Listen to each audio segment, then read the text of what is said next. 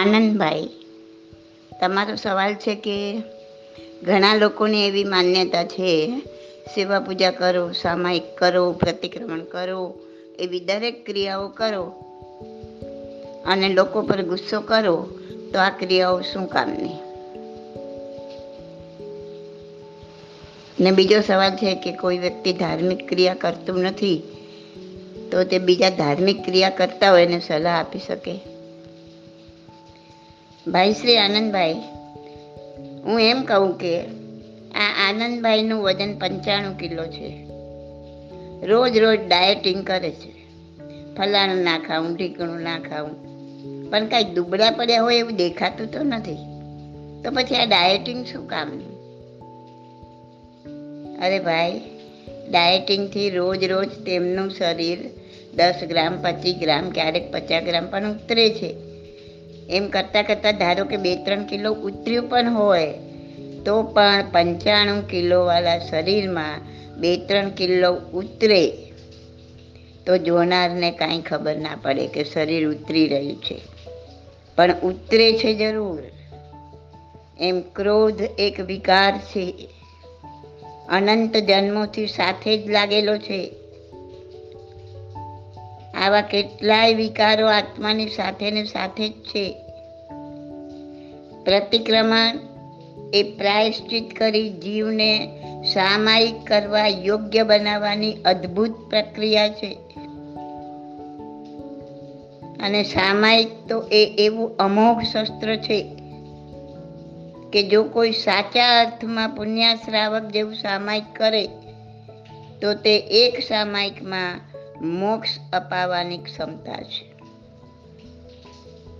ભલે આપણે આટલું ઉત્કૃષ્ટ ના કરી શકીએ, પણ એના એક અંશ જેટલું સામાયિક પ્રતિક્રમણ કરી શકીએ, તો પણ થોડા થોડા કર્મોની નિર્જરા થયા કરે છે. જેમ પંચાણું કિલોના શરીરમાં પાંચ પચીસ ગ્રામ જેવું શરીર ઉતરે તો ખબર ના પડે, તેથી ડાયટિંગ ખોટું છે એમ ન કહેવાય. તેમ આપણે કોણ કેટ કેટલો ક્રોધનો જથ્થો ભરીને લાવ્યા છે તે પણ ખબર નથી. તેમાંથી અમુક અંશ આ ક્રોધ વિકાર પાતળો પડતો જતો હોય, પણ તે દેખાય નહીં. રોજ રોજની ક્રિયા દ્વારા અમુક અંશે ક્રોધ ઓછો થતો જતો હોય. પણ હજી હિમાલયના ઢગલા જેટલો અંદર એ પડેલો છે ક્રોધ. સાવ નાબૂદ નથી થઈ ગયો. જ્યાં સુધી એ વિકાર મૂળથી નથી ગયો, મૂળથી નાબૂદ નથી થયો, ત્યાં સુધી ગુસ્સો તો આવવાનો જ છે ને. ને એટલો જલ્દી એ વિકાર નાબૂદ થઈ જતો હોત ને, તો આપણે ક્યારનાય અવિકારી બની સિદ્ધ પદમાં સ્થાપન થઈ ગયા હોત. પણ એટલું સહેલું નથી. ક્રોધ વિકારને નાબૂદ થતા અનંતા વર્ષોય નીકળી જાય. અનંતા ભાવોય ભવોય નીકળી જાય, ભાવ નહીં, ભવ. અનંતા ભવે નીકળી જાય. બોનો કેવો જથ્થો છે? એના પર બધું નિર્ભર છે. ને થોડો થોડો પાતળો પડ્યો હોય, પણ અંદરથી પાતળો પડેલો વિકાર આપણને સમજાતો નથી, દેખાતો નથી. એટલે આપણે આપણી બુદ્ધિ પ્રમાણે જોડી દઈએ કે સામાયિક પ્રતિક્રમણ કરે છે અને ગુસ્સો કરે છે તો શું ફાયદો? અરે ભલે ધીમી ગતિએ, પણ અંદર જે ફાયદો થઈ રહ્યો છે તે દેખવાની દ્રષ્ટિ ક્યાં છે તારી પાસે? આ પંચમ કાળમાં આટલા જલ્દી જો અવિકારી બની જતા હોઈએ ને તો આપણે બધા ક્યારનાય ગુસ્સા વગરના શાંત સ્વભાવી બની ગયા હોત? ના ભાઈ, આવું મગજ લગાવી લગાવીને આપણે પોતે તો ક્રિયાથી વંચિત રહીએ જ છીએ, પણ અન્યને પણ ક્રિયા કરતા રોકી દઈ આપણે આપણો અનંત સંસાર વધારી દઈએ છીએ. અરે ત્રીજા આરામાં સમકિત પામેલા મહાવીર ભગવાનને પણ એક ક્રોડા ક્રોડી સાગરોપમ જેટલો સમય વીતી ગયો ક્રોધ વિકારને અને અન્ય વિકારને નાબૂદ કરતા કરતા. તો આપણે તો કઈ ખેતની મૂલી? માટે આવું બધું મગજ લડાવવાનું મૂકી દઈ. બીજા શું કરે છે? બીજા શું કહે છે તે જોવાનું છોડી દઈ. આપણે આપણી સાધનામાં ઉતરી જઈ, આપણું આત્મકલ્યાણ સાધી લેવા જેવું છે. અને અનંત અનંત ઉપકાર માનો એ પૂર્વાચાર્યોનો, જેમણે સામાયિક પ્રતિક્રમણ જેવી ક્રિયાઓ આપી, ધર્મને જીવંત રાખ્યો. ધર્મને આપણા સુધી પહોંચાડ્યો, નહીં તો આજે આપણને સામાયિક શું પ્રતિક્રમણ શું એ શબ્દ આપણો પોતાનો નહીં પારકો લાગતો હોત. તમારો બીજો સવાલ છે કે કોઈ વ્યક્તિ ધાર્મિક ક્રિયા કરતું નથી, તો તે બીજા ધાર્મિક ક્રિયા કરવાવાળાને શિખામણ આપી શકે, સલાહ આપી શકે? ભાઈ, બોલવામાં, સલાહ આપવામાં એવો કોઈ નિયમ નથી કે ફલાણી વ્યક્તિ જ બીજાને સલાહ આપી શકે? દરેકને વાણી સ્વાતંત્ર્યનો હક છે. કોઈ પણ વ્યક્તિ બીજી વ્યક્તિને સલાહ આપતો હોય તો કોઈ કોઈને રોકી શકે નહીં. હા, સલાહ આપવામાં બે વાત ખાસ ધ્યાન રાખવી જોઈએ. એક તો વર માંગી સલાહ કોઈને આપવી નહીં, એટલે કે માંગ્યા સિવાય સલાહ પીરસવી નહીં. ને બીજો એકની એક સલાહ દસ વાર આપવી નહીં. એક કે વધુમાં વધુ બે વખત આપીને અટકી જવું. ત્યાં સુધી સલાહ ના આપવી કે સામેલી વ્યક્તિને ગુસ્સો આવે, તો તમે ઓર પાપમાં પડો છો. કેમ કે એના ગુસ્સાના નિમિત્ત તમે બનો છો ને તિર્યંચ ગતિનું આયુષ્ય તમે બાંધો છો. માટે હરેક પળે જાગ્રત રહેવું એ જ ધર્મ છે. અને ફલાણા વ્યક્તિ સામાયિક પ્રતિક્રમણ કરે છે, તોય ગુસ્સો કરે છે, એનો દાખલો લઈને આપણે સામાયિક પ્રતિક્રમણ છોડી નથી દેવાનું. તમને એવું લાગે છે ને કે સામાયિક પ્રતિક્રમણ કરીએ તો ગુસ્સો નહીં કરવાનો? તો સામાયિક પ્રતિક્રમણ કરવાનું ચાલુ કરો અને તમારો ગુસ્સો બંધ કરો. સીધી ગંગા વહેવાડો, ઊંધી ઊંધી ગંગા નથી વહાવાની. સામેલો વ્યક્તિ સામાયિક પ્રતિક્રમણ કરીને ગુસ્સો કરે છે, તો તમે એનાથી સીધા રસ્તે જાઓ. તમે સામાયિક પ્રતિક્રમણ કરો અને ગુસ્સો બંધ કરો. તમારા પોતાના પર પ્રયોગ કરો. બીજા પર ખોટા મગજ લડાવીને તમે જે કરે છે એને બી છોડાવો છો ને તમે પણ એમાંથી બહાર નીકળો છો. કેટલું બધું ભાવિ પેઢીને નુકસાન કરી રહ્યા છો. થોડોક વિચાર કરો, આ આ ટ્રેન્ડ ચાલ્યો તમારો. તો આપણાથી પછી પચાસ વર્ષ પછીની પેઢીને શું મળશે?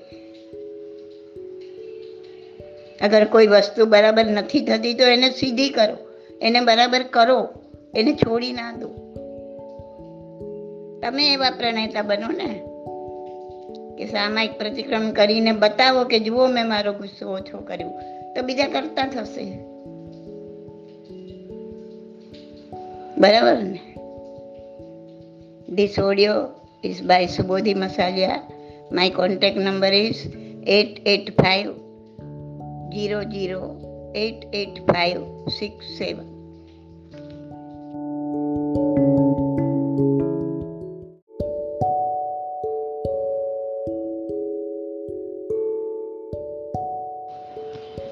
આ માલતીબેન તમારો સવાલ છે કે કે વ્યક્તિ મરણ પામે છે ત્યારે તેના આ ભાવના કર્મો ચૂકતે કરીને જાય છે. એવું દરેક ભાવમાં થતું હશે ને? તો પછી કર્મો કેટલા કેવી રીતે ભેગા થતા હશે?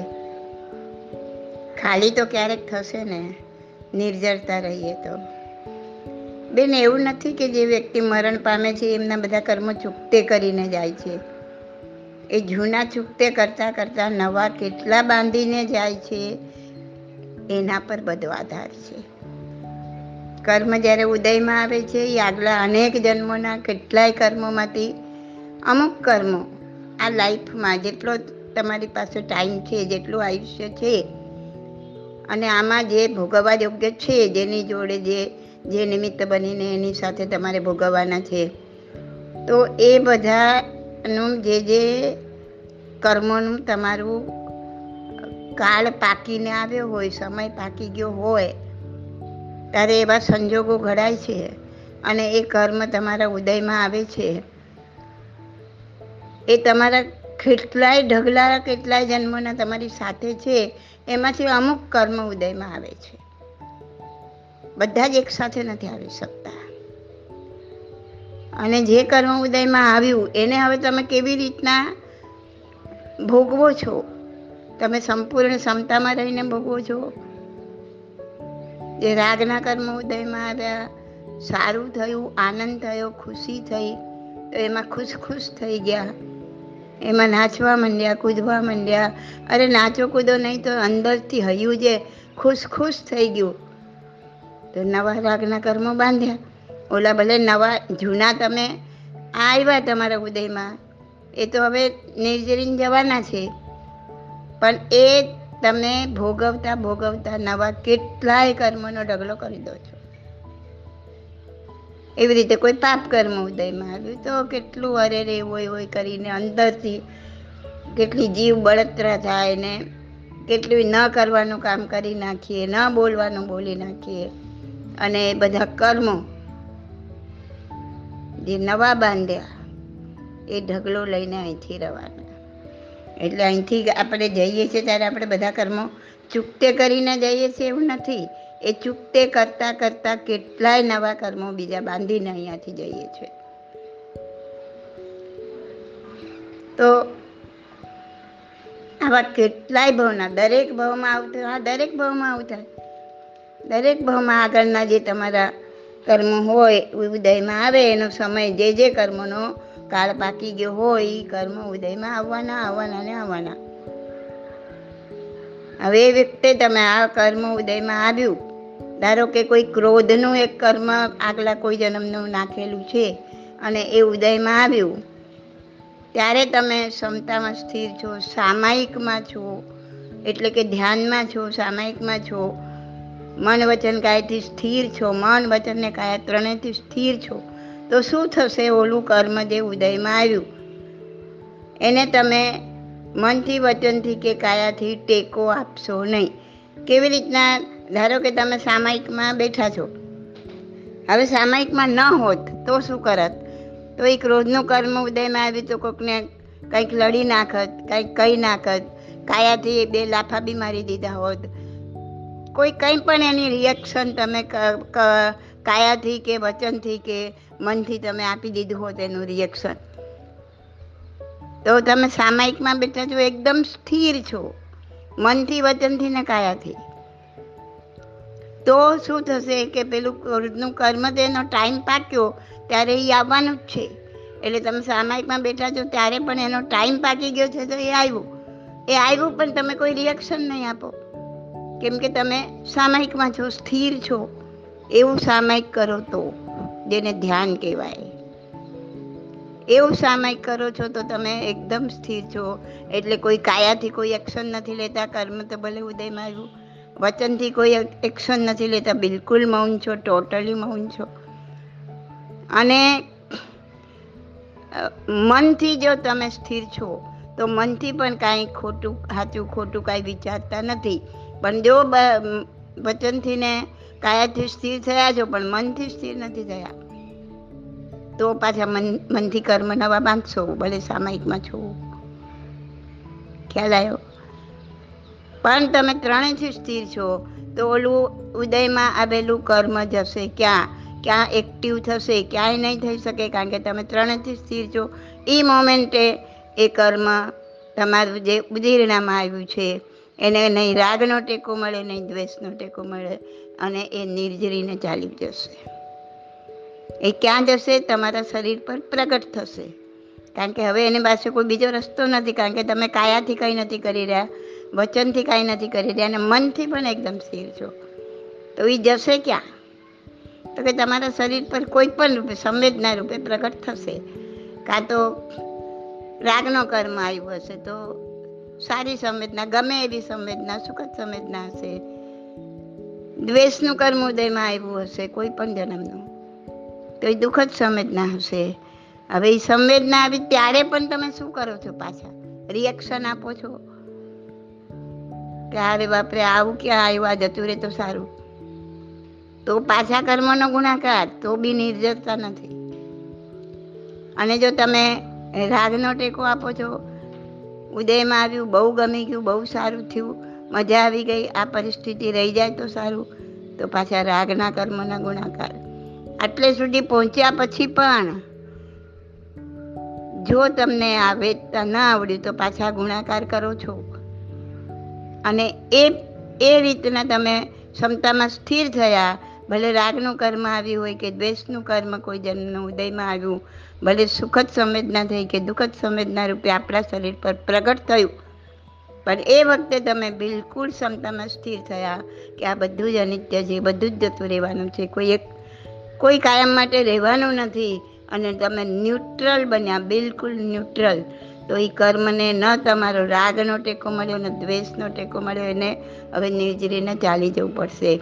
આ રીતના કેટલાય જન્મોના કર્મોને એક પછી એક આવી રીતના ઉદીરણામાં લાવીને નિર્જરવા પડે એટલે જ કીધું છે, વધુમાં વધુ સામાયિક કરો. આપણે શ્રાવકો એટલું જ કરી શકીએ. પણ સામાયિકમાં સ્થિરતા લાવવા માટે તમે પાપમાંથી પાછા હટવું પડે. આ બધું કનેક્ટેડ છે એકબીજા સાથે. પાપમાંથી પાછા હટો તો મનની સ્થિરતા આવે, મનની સ્થિરતા આવે તો કર્મ નિર્જરવાની શક્તિ આવે, જે મેં તમને હમણાં સમજાવ્યું એ રીતના. એટલે તમે કોઈ એવા ભ્રમમાં નહીં રહેતા કે આપણે મરણ પામીએ એટલે બધા કર્મો એના ચૂકતા કરી દીધા. એ કર્મો તો તમે ભોગવ્યા, પણ જોડે નવા કર્મો ઘણા બાંધી લીધા ફ્યુચર માટેનો. ખ્યાલ આવ્યો? અને જે જૂના લઈને આવ્યા છો, એમાંય બધા તો ઉદયમાં નથી આવી જતા.